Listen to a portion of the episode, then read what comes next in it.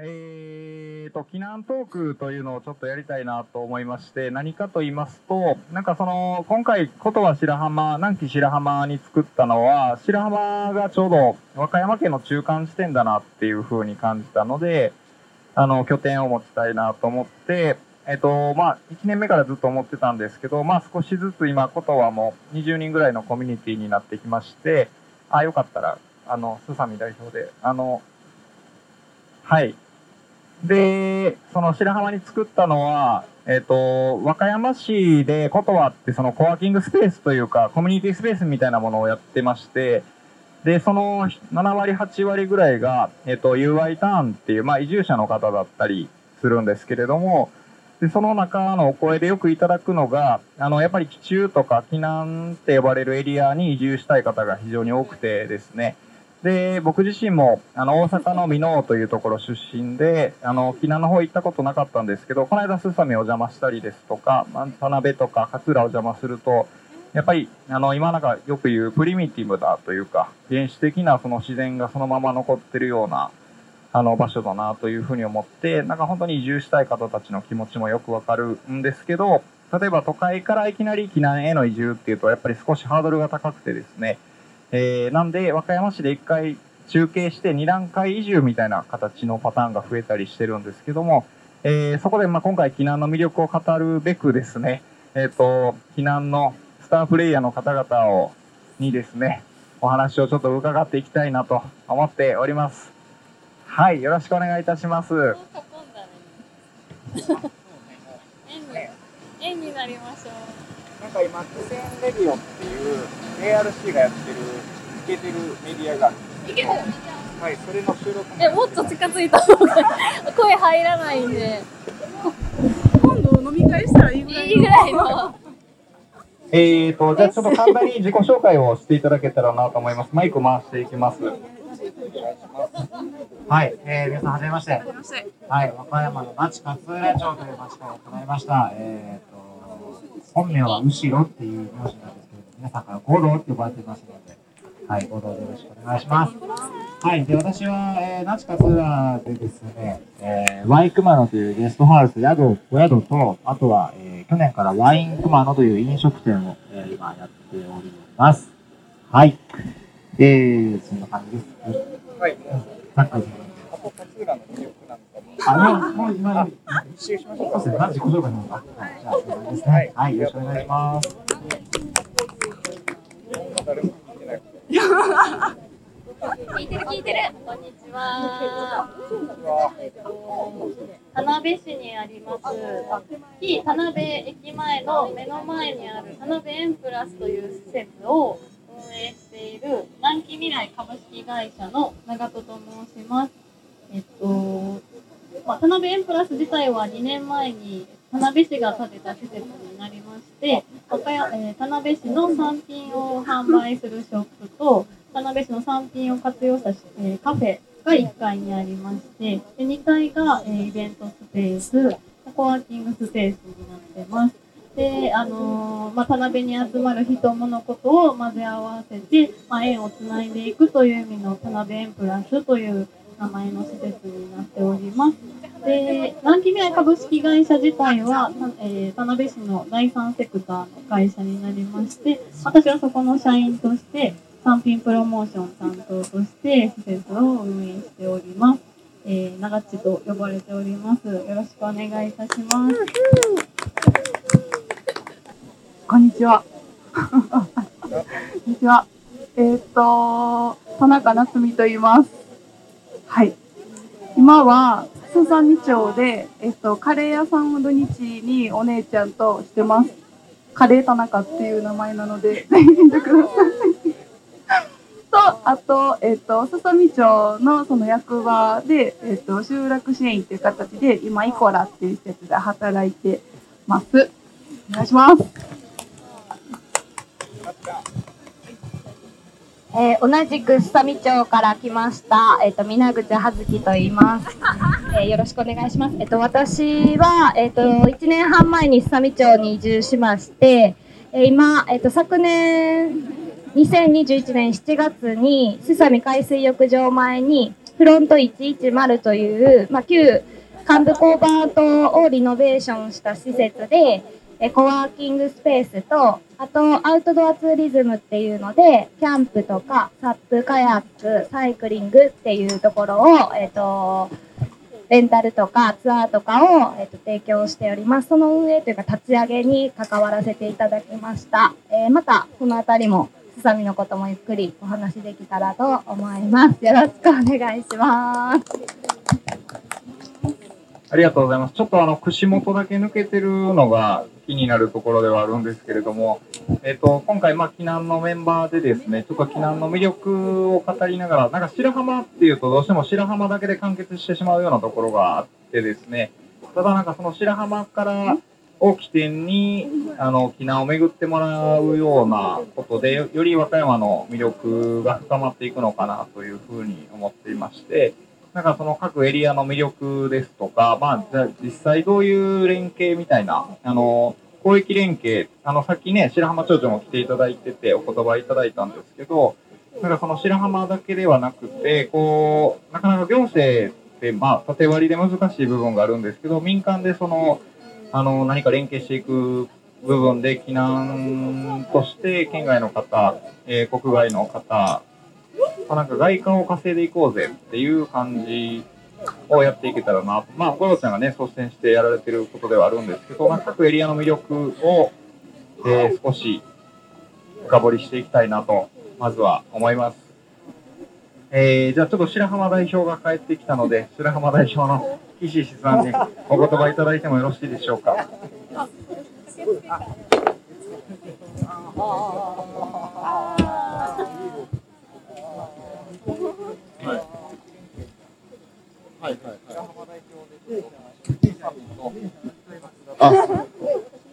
あ、あ、そうですね。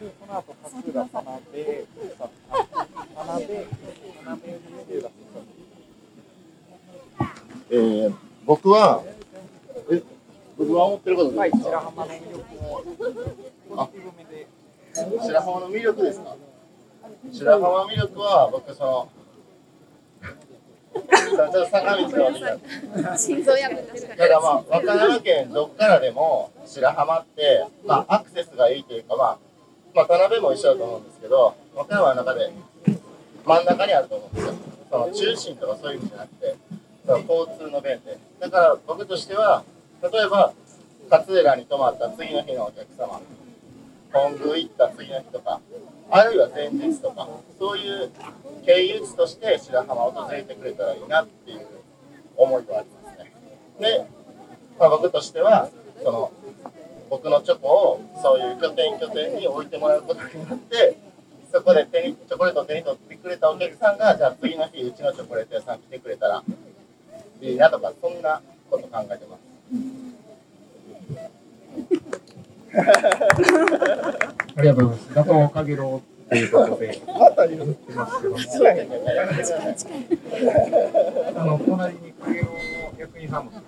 んでる、あんまり大きい声では言えないです。なんか、そうです。白浜はやっぱり、僕、もともと大阪の箕面っていうとこ出身なんで、関西屈指のリゾートだなという印象と、うーん、まあ、さ昨今で言うとさっきも言われてましたけど、ワーケーションみたいなところで注目はされてるんですけど、そのワーケーションという言葉自体は、ワークとバケーションを、えー合体させた造語なんですけど、まあなんか行政主導でやっているので、なんかまあ上滑りしてるなっていう感じなんですけど、なんかやっぱり企業誘致で企業は実際に増えてきているし、でも彼らがそのじゃあ白浜で遊ぶ場所であったりとか、えーよりよく暮らしていくライフスタイルみたいなものを、えー思い描けるかっていうとまだまだそういうことはなくてですね、夏場になるとやっぱり、あの、1000円おじさんって僕呼んでるんですけど、白良浜の前にあの段ボールで千円って書いた駐車場代をですね、請求するおじさんがいっぱい発生するって、ちょっと非常にもったいないなっていう印象がすごくありまして、なんか、まあ、岸氏のチョコレートでもそうですし、ここのことは、なんか白浜と、ホステルの麻生さんが今改装中っていうことで、なんか、個人的にはその白浜の中でも、白良浜からこっちも歩いてもらえるような、なんか裏ナンバーみたいな、裏白浜みたいな感じになっていけばななんて思ったりしています。白浜は非常に魅力的ですね。これから多分きっと、えっ、と、関西のリゾートではなくて、アジアのリゾート、世界のリゾートになっていくのかなという、えー可能性を感じながら、それも白浜だけの魅力ではなくて、まあ、スサミも、松浦も含め、田辺も含め、避難として世界に、あの、戦いを挑みに行くぜというような気持ちで、えー本日オープンいたしました。よろしくお願いします。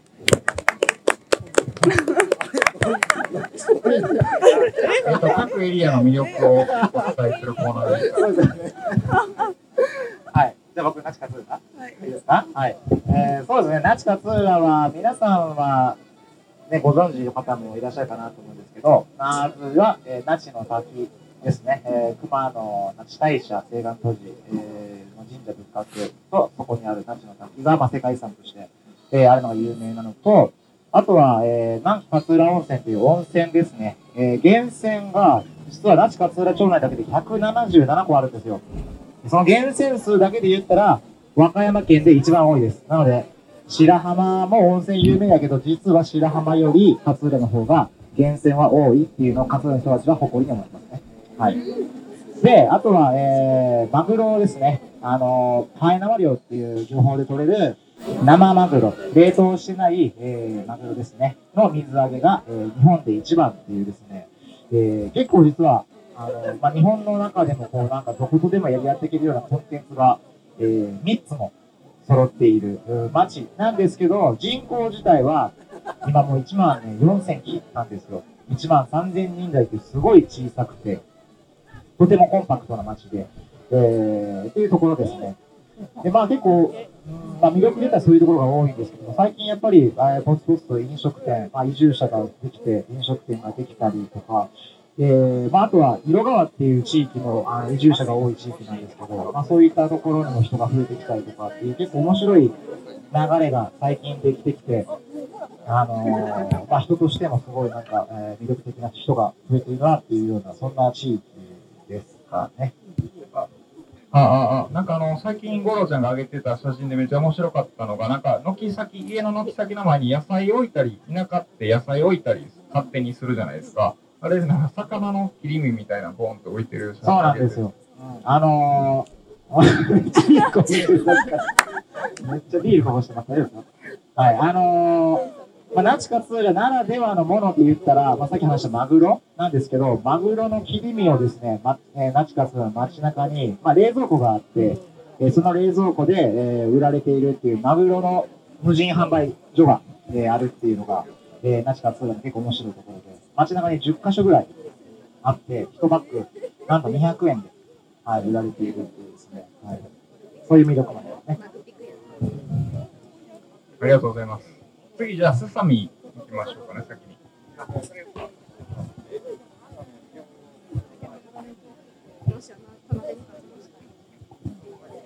えっと、スサミの魅力、あ、うん、スサミは世界遺産とかそれこそ、なんもなくて、そうですね、やっぱり、えー、海が綺麗、まあ、木の地域どこも綺麗やなとは思うんですけど、その、うん、海が綺麗。やっぱりあの潜ったらもっと綺麗で魚がなんか見たこともない魚が見えたりとか。であとそうやな。人がすごい前向き。めっちゃ前向きな人が多いなって思います何かあったらえー、なんかそんなんでできるんじゃんやってみようよみたいななんかそういうあの常にあの向かい風じゃなくて追い風みたいな人が多いかなって思います。はい。えっと、さっき五郎さん、那智勝浦は1万4000人切りましたって人口言ってたんですけど、すさみ町は3700人切ってまして、3650人ぐらいのあの人口で、年間100人ぐらいペースで減っている、もっと小さな農産漁村なんですけど、なっちゃんも言ったみたいに、海と山の距離が近くって、で、那智勝浦がマグロであれば、スサミはケンケンガツオというあのカツオが上がってまして、まあ、その日上がったカツオを即日しか食べることができない、まあ、もちがつおって聞いたことあるかもしれないんですけどそういったもちがつおを食べあのブランド魚というかがあったりだとか。でこの間 BS 吉本で田辺市さんとあのすさみ町があのお互いの我が町自慢をし合って戦うというあの BS 吉本のコーナーがあったんですけどあのその時にはあのイノブタっていうので、すさみ町はあの勝負に挑んで、あのなんと田辺市さんに勝ったという。すいません。イノブタってイノシシと豚を掛け合わせたあのブランド豚なんですけど、まあ、ええとこ取りみたいなお肉で、で、それをまあ実食いただいてっていうところなんですけど、まあ、最終的にはなつちゃんも言ったみたいに、まあ、すさみ町は本当に何もないけど、人が面白いというか、そこが一番の魅力かなと思ってて、なんか、みんななんかこう100、100章っていう言葉がすごいぴったりな人が多いんですけど、生きる知恵がす素晴らしいなというか、なんかもう、あの、漁師さんも農家さんも、まあ、一次産業の人も多いんですけど、まあ、なんか、多分この人と一緒に無人島に連れて行くなら、すさみの人と行けば多分生き延びられるやろな、みたいなところの、本当に生きる知恵をたくさん持たれてる方々いらっしゃって本当にそういった方々に会いに来てもらうのが一番面白いんじゃないかなと思っております。以上です。なんかあの、この間、すさみ、あの、ご縁をいただいて、すさみ遊びに行ったんですけど、すごいですよね。なんか、町長との距離感もすごいっていうか、町長もなんか、もともと漁師さんで、なんかすごい豪快でオープンな方で、なんか、葉月ちゃんがこう突っ込んでるような感じとかもあって、すごく民間と行政の距離感も近くて、その3500人っていう街のコンパクトさのスピード感というか、本当になんか和歌山県の企業家の方たちもすごく注目して訪れてる街だなと思いますし、あの、なんかボス、言っていいんですかね、ボスニア、ヘルツェゴビナと今度姉妹都市になるよみたいなこととかが進んでいたりとか、ワインとチーズの街、スサミ、いいですね。なんかそんな感じですごく盛り上がってるすさみ町です。ありがとうございます。じゃあ最後に田辺を一番人口の多い田辺お願いいたします。人口を言っていく流れなので、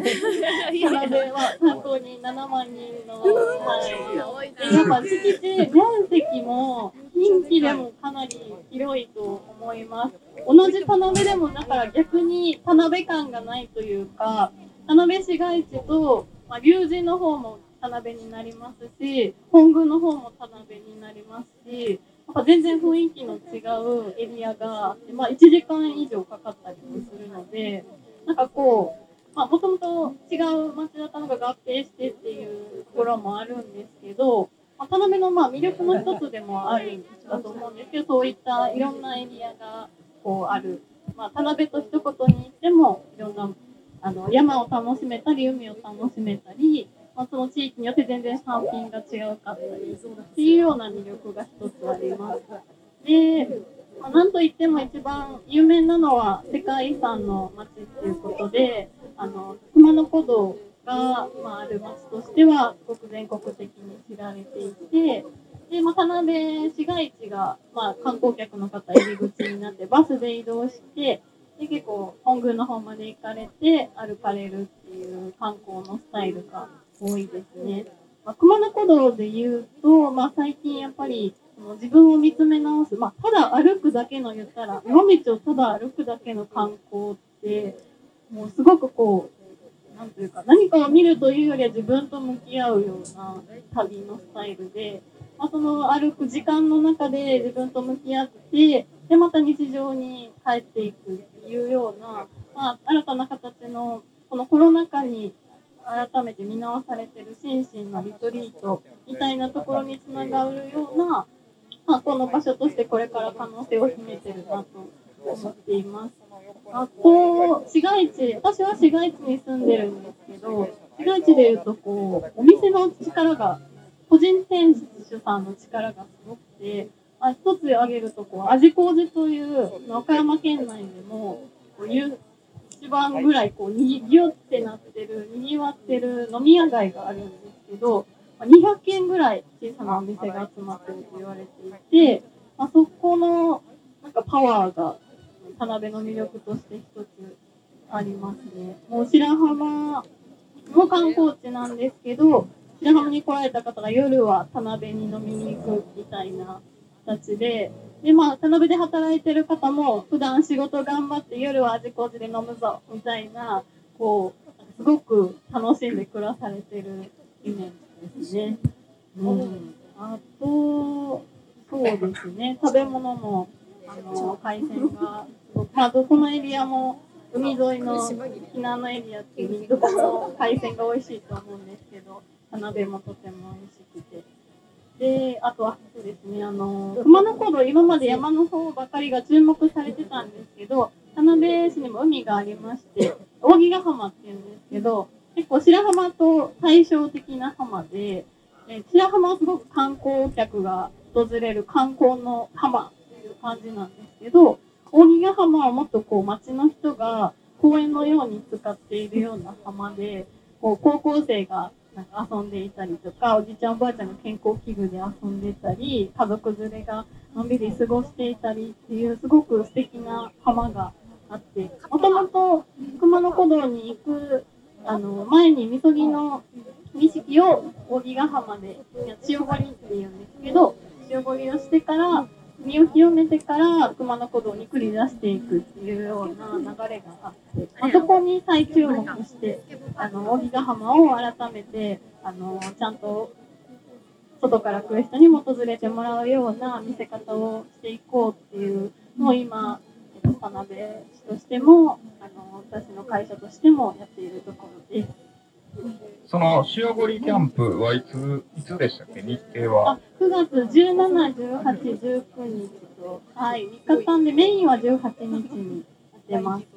はい、ことはもう出店予定ですので、皆様ぜひいらしてください。なんかやっぱ人口数に比例して田辺の PR タイムちょっと長かった感じしました。すいませんでした。さすがの人口数ですね。なんか、えっ、と、なんか今各エリアの魅力を皆さんにお伺いしたんですけど、なんかその中で、あのーなんでしょうね。まあ、その BS 吉本がやってたように、セサミ VS 田辺もいいんですけど、なんかもう、あんまり戦ってる場合、だって人口が減りまくってるのに、なんか和歌山市ってすごくそれが凝縮されているなと思っていて、なんか、ローカルを考える、こう、自分の地元を考える、ローカリズムみたいな風に言われることが、逆になんかこう、カニバリズムというか、食い合いになってるよねみたいなことが多々起きてるなっていう印象があったりして、なんかもう戦う時代では本当になくて、あの、広域連携というんですかね、あの、避難で言うと、本当に、だって、そっちの方がいいですよね。白浜の魅力だけじゃなくて、田辺の味麹も使えるし、スサミのケンケンガツも使えるし、あの、勝浦のマグロも使えるし、っていう方が、プレゼンしやすいじゃないですか。っていう意味で、なんかやっぱり連携していく必要があるなというふうに思うんですけど、まあなんか五郎ちゃんが率先して、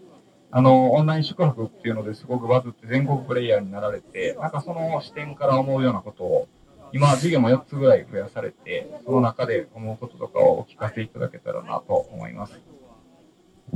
そうですね。まあ僕、そもそも宿やっているので、宿泊業が一番初めだったので、まあ観光の皆さんとこうやっぱり会うことはやっぱあるんですけど、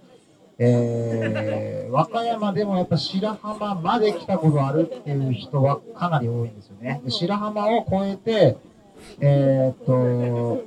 まあ、スサミもそうですし、勝浦もそうですし、紀南の方に来たこと、初めてっていう方がほとんどなんですよね。まあ、なので、まあ、まあ、田辺もそうですけど、田辺白浜を入り口に、そこから広がってもらえたらいいんかなっていうのをすごい思っていて、まあ、田辺だったらね、熊野古道で僕らは、えー、もう今、すでにそういうのあるよね。もうコロナ前からは特にそうですけど、外国人歩いてきたんやったら、もう田辺の方から、えー、おすすめしてもらって、でそれで、ね、実際に、あの、泊まりに来る人もいたりとか、反対もいたりっていうのがあったんですけど、まあ逆にそこまでしかなかったので、あの本当に各拠点の魅力っていうか、魅力っていうか、まあ、人かな？うん人ですね、あの、面白い、あったらいいよっていう人すごいやっぱ増えてきてるので、結構ね、そんな感じで、なんか、誰々さんに会いに行っておいでとかっていう風な感じで、人を紹介することは結構多くなってきたので、まあ本当に、まさにこれからなんかなっていう感じはしますよね。はい。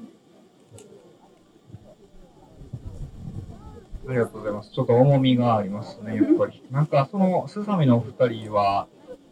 なんというか、これからすごくバズっていくような要素がすごくあるなという街かなという気がしますけど、なんかその、まあ、スサミで盛り上がっていこうぜというか、まあ、3人の女性を筆頭に移住者が増えているというお話もよく聞きますし、えー、なんかその先みたいなことがあれば、ちょっと聞いてみたいなと思います。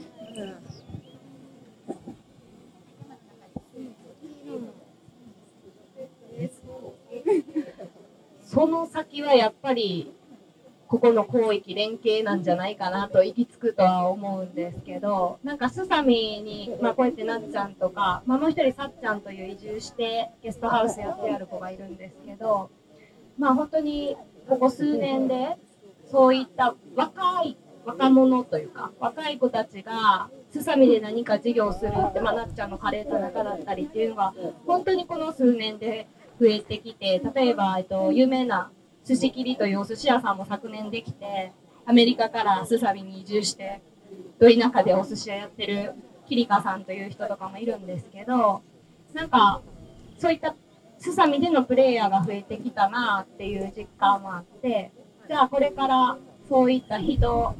がこう育ってきたというかある町で、まあ、次どういった形でそのすさみに来てもらうかとかっていうのはなんか広域で考えていく方がレンさんが言ってくれたみたいになんか本当にコロさんの言うあの人に会いに行くみたいなところをすさみはめがけていきたいなと思ってるのでこの辺りのなんか一つリズムみたいなのができるといいのかなと思います。その先もう、うん、めっちゃぶっちゃけて言うとわかんないです。っていうのは本当に2年前とかに、えっと、2年前私奈良県の下北山村っていうところにいたんですけどそこからすさみに来るっていうのも全然想像してなかったしその先むず難しいなでも本当にあのその先を考えれない理由は多分今のその幸せというか目の前のことを一つ一つかみしめて生活してるっていうのがその構築された上にその先があるんだなっていうふうにちょっとごめんなさいその先がまだ私は考えれてない未熟で申し訳ないです。ありがとうございます。なんか、そうですね、スサミは僕の感覚ですけど、すごく盛り上がっている街だなと思って、なんかまあみんなもちろんお世話になっている世界の古沢が行き、アドベンチャーワールドの山本先生が行き、なんかこう本当にいろんなトッププレイヤーの方たちがスサミに注目しているなというのはすごく感じつつですね、なんかそのスサミだけじゃないぜというか、その先に田辺であったりとか勝浦とか白浜っていうのもまた再注目されていくようななんかこうあの点和歌山市で点はいっぱいあるんですけどそれがあの足し算になっていかないよねみたいなことがよく言われたりするんですけど、まあ、点線面とかっていうのもそうなんですなんかこの間僕家族でアドベンチャーワールド行った時にめっちゃ思ったんですけどなんかあのただで乗れる電車みたいなやつあるじゃないですかね。ケニア号か。ケニア号っていう電車があって、あれなんか無料で乗れるんですよね。で、それでサファリパーク一周できるんですけど、なんか、すげえ無料でもう十分楽しめるって、ホワイトタイガーも見れるし、ライオン見れて、なんか全部の動物見れるけど、なんかちょっと課金したら、なんか生きったバギーみたいなやつ乗れるんですよ。で、僕若、若かった、もう20代だったら、多分なんか女の子とかをこうして、あのバギーに乗りながらサファリパーク回ったりするんだろうなと思ったりしたんですけど、で、さらに課金すると、なんかジムニーみたいな、で、めっちゃ近くで餌あげれるみたいなのがあったりとか、で、ウォーキングしてる人たちもいて、なんかすごく同じフィールドを、こう、レイヤーでいろんな人たちが楽しんでるっていう状況だったんですね。なんかそれを見て、なんか、こういうことやなと思ったんです。なんか和歌山っていうのを点で捉えるとか、その人もそうですし、もちろん魅力的なもの、コンテンツっていっぱいあるんですけど、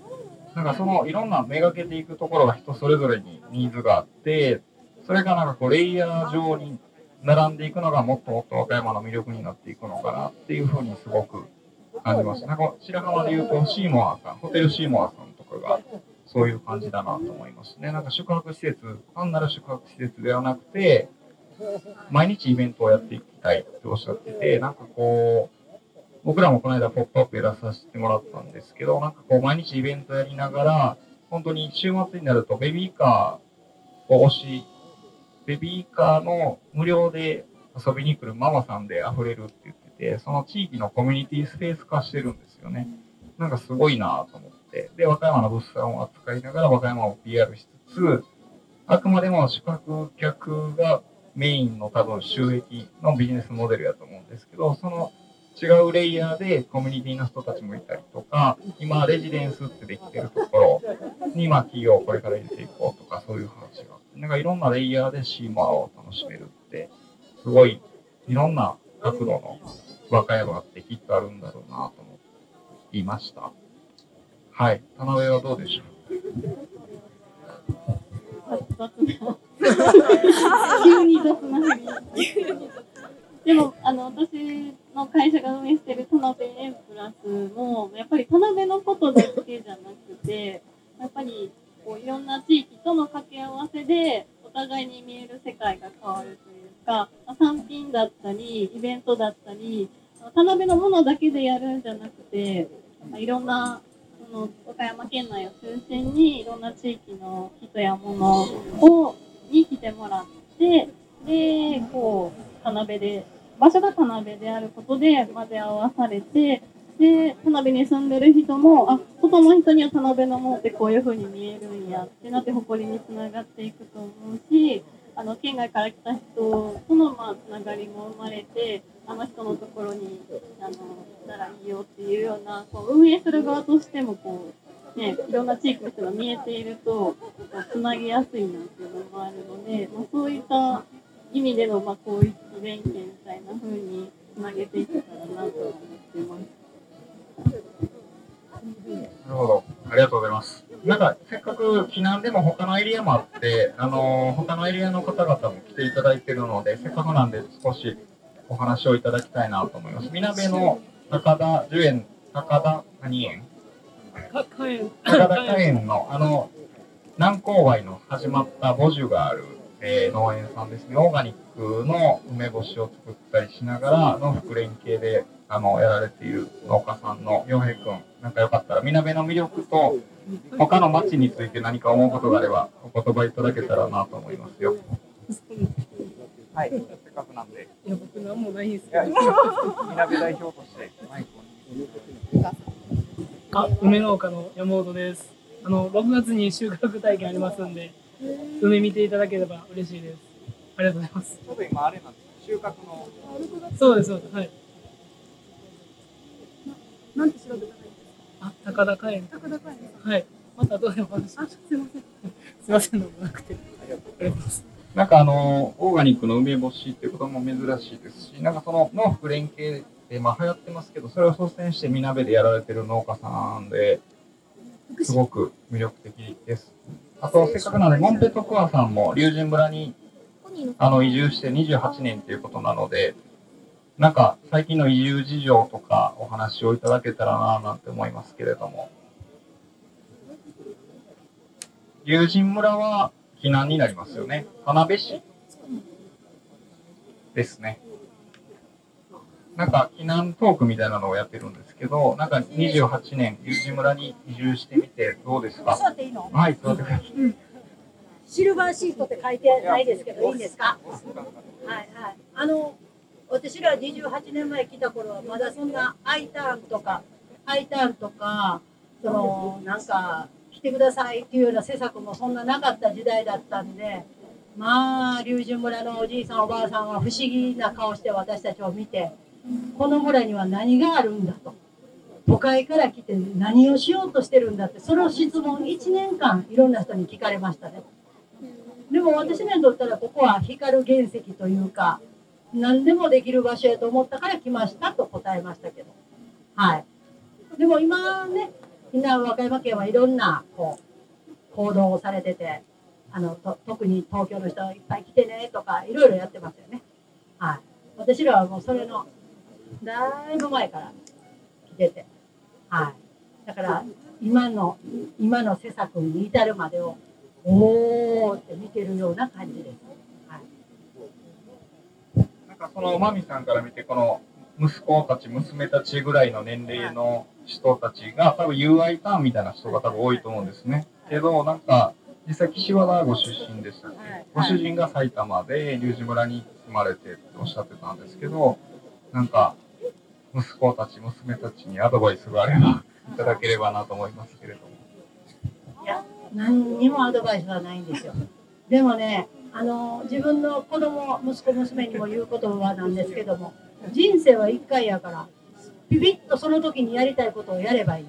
ただそれだけ。失敗してこけても、いつか立ち上がるから、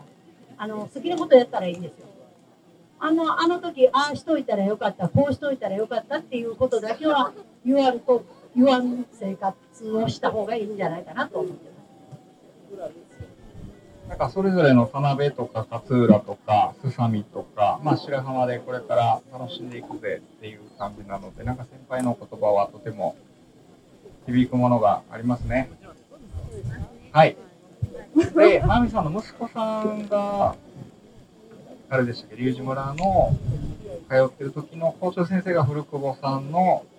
お父さんの。あ古久保さん、ちょっとせっかくなんで、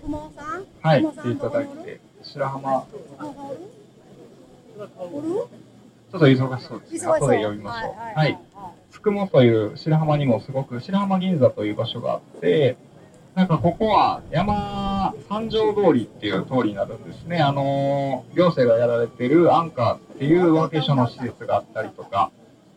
があって、ホステルの朝さんが今改装していて、この京型チョコレートに抜けるまでの道を三条通りっていう通りになるんですけど、白浜銀座の一本上の通りになるので、まあ、なんか本当に廃墟のような元保養所がたくさんあるようなエリアになっていて、なんかやっぱ白浜銀座がメインの通りになるんですけど、そこで20年近くですね、あの、商売されている古久保先生にも後でせっかくなんでお話伺いましょう。えー、あ、はいはいはいはい。ありがとうございます。あ、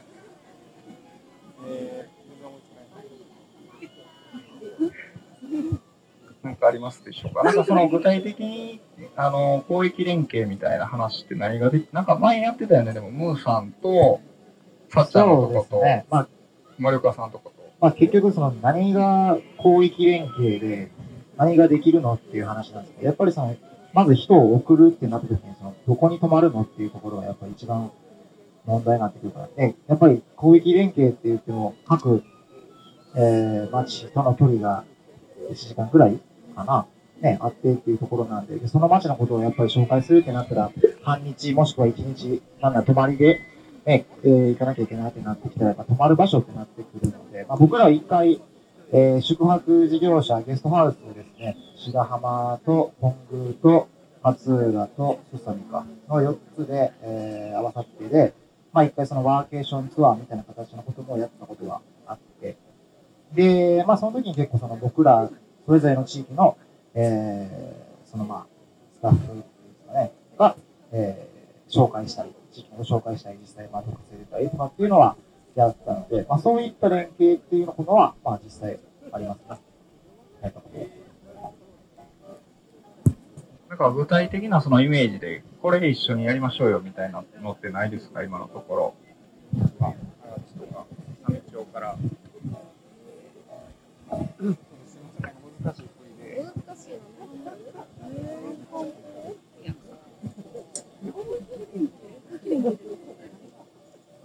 せっかくことはできたんで、ことは褒めていただく感私はまずなんかお互いのことを知りたいのでなんか街歩きし合ったりして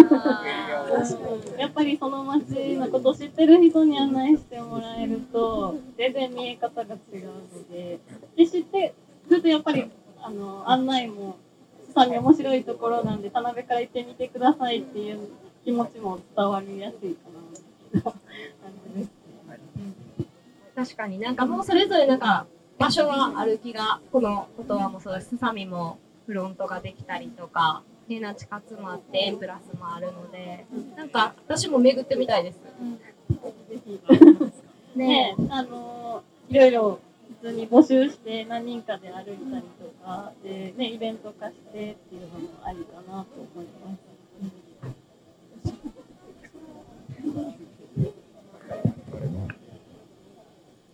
最高。今が最高。でもそうですね。本当にさっき言われたみたいにまずはあの自分が知らないとその言ったら何ていうんですか。自分が好きって思う場所に連れて行きたいっていうのがあるのかなって思ってまさみでも本当にいろんな人が来てくれたらあの案内したい場所ってそういう場所なのでまずは確かに。知るっていうことが大事なんですかね。なんか女性はやっぱりその感性的というか感覚的にその街を捉えたりするのかなと思うんで、なんか、まあ、例えば味麹最高スナックに家族で行くカルチャーってめっちゃいいよねとか、スファミのあの海沿いの何島でしたっけあれ？稲積島いいよねとかもあるんですけど、なんか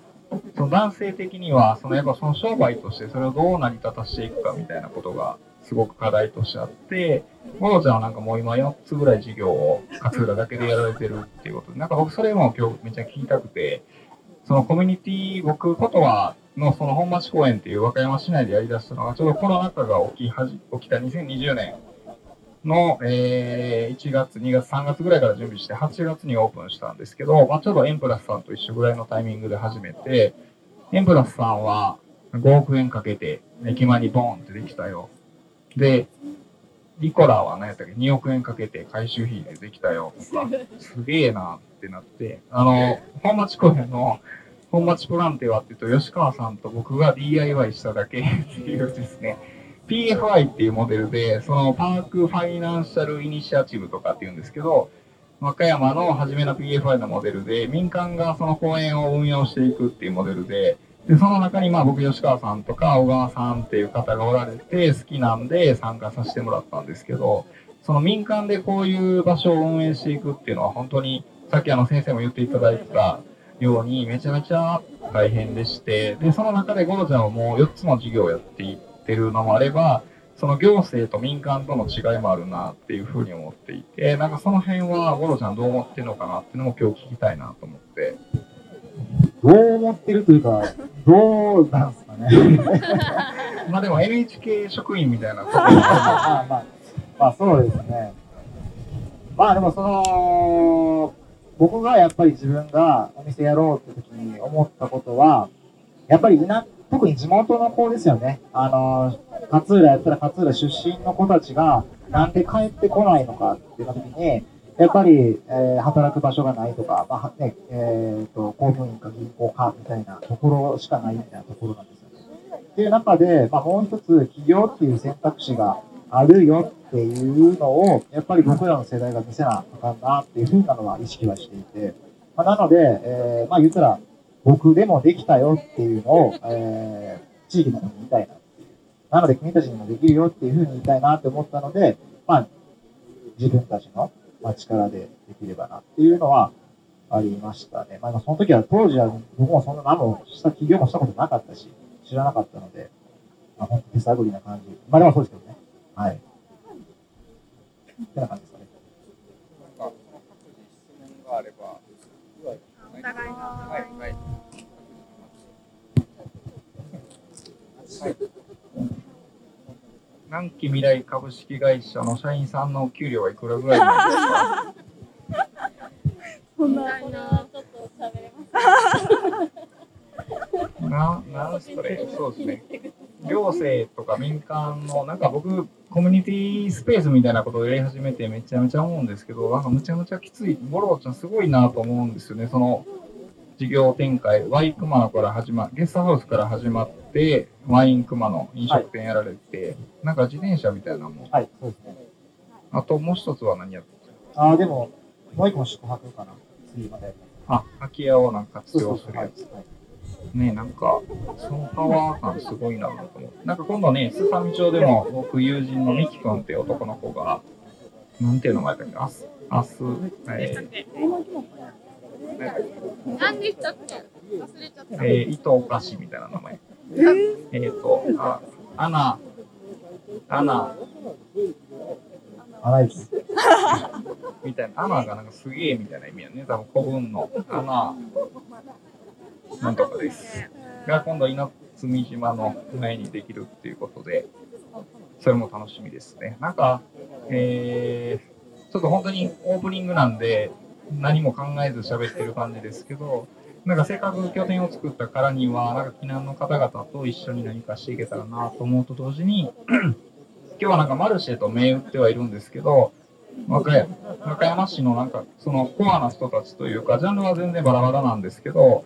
あのーなんていうんですかね、オタク気質なというか、気持ち悪いって言ったらあれですけど、なんかコアな人たちが来てくださってるかなと思うので、なんかそこの連携もそうですし、なんか和歌山を縦横無尽にあの走り回りながら価値をもっと明確化していけたらなと思っておりますので、また何かここで皆さんで遊べたらなと思います。はい。あの、五郎先生から締めのお言葉をいただいて、一旦トークライブは終了します。はい。皆さん今日は、ここはのオープニングにお越しいただきありがとうございます。そうですね、でも、やっぱり僕らもこれまで勝浦からじゃあどこまでが行動範囲かって言ったら、まあ、串本までなんですよ。田辺までもやっぱいかんかな。なかなかね。うん。田辺の方まで行くんやったら、もうなんかそのまま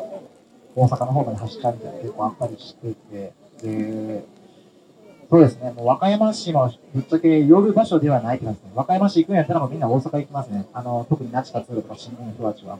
うん、っていう中で、えー、やっぱり僕も避難と紀北の方、まあ、基地も含めてか、和歌山ってやっぱ、あの、まだまだ全然交流できてないんやなっていう感覚がすごいあって、まあ実際なので僕も今日来たっていうところもあります。はい。あの、那智勝浦から来て、皆さんに知ってもらうっていうのが大事だなって思ってるので。っていう中で、やっぱりこの真ん中、白浜ですよね。はい。勝浦からも1時間半、和歌山市からも1時間半ぐらい。えーっていう真ん中に、えーこういった新しい拠点ができるっていうのは僕らもすごいありがたいですし、あーいい意味で本当に連携というか利用させてもらえたらなっていうのはすごい感じているところなので、ね、本当に和歌山中の人たちが白浜でここに集まるっていう、そういうようなこう未来が見ているからね、すごいいいんじゃないかなと思います。なので、まあ連携も避難だけじゃなくて、和歌山全体、和歌山市とか、はい、あの、北の方の皆さんともみんなでこう連携できる、ね、オール和歌山で、えー、この地域を盛り上げていけたらな、というふうに僕は思います。はい。素晴らしい。もう NHK 初戦いらっしゃる。素晴らしい。職員ってやめて。リポーター。リポーターです。はい、すみません、ご清聴ありがとうございました。ありがとうございまはい、した。ありがとうございましたありがとうございました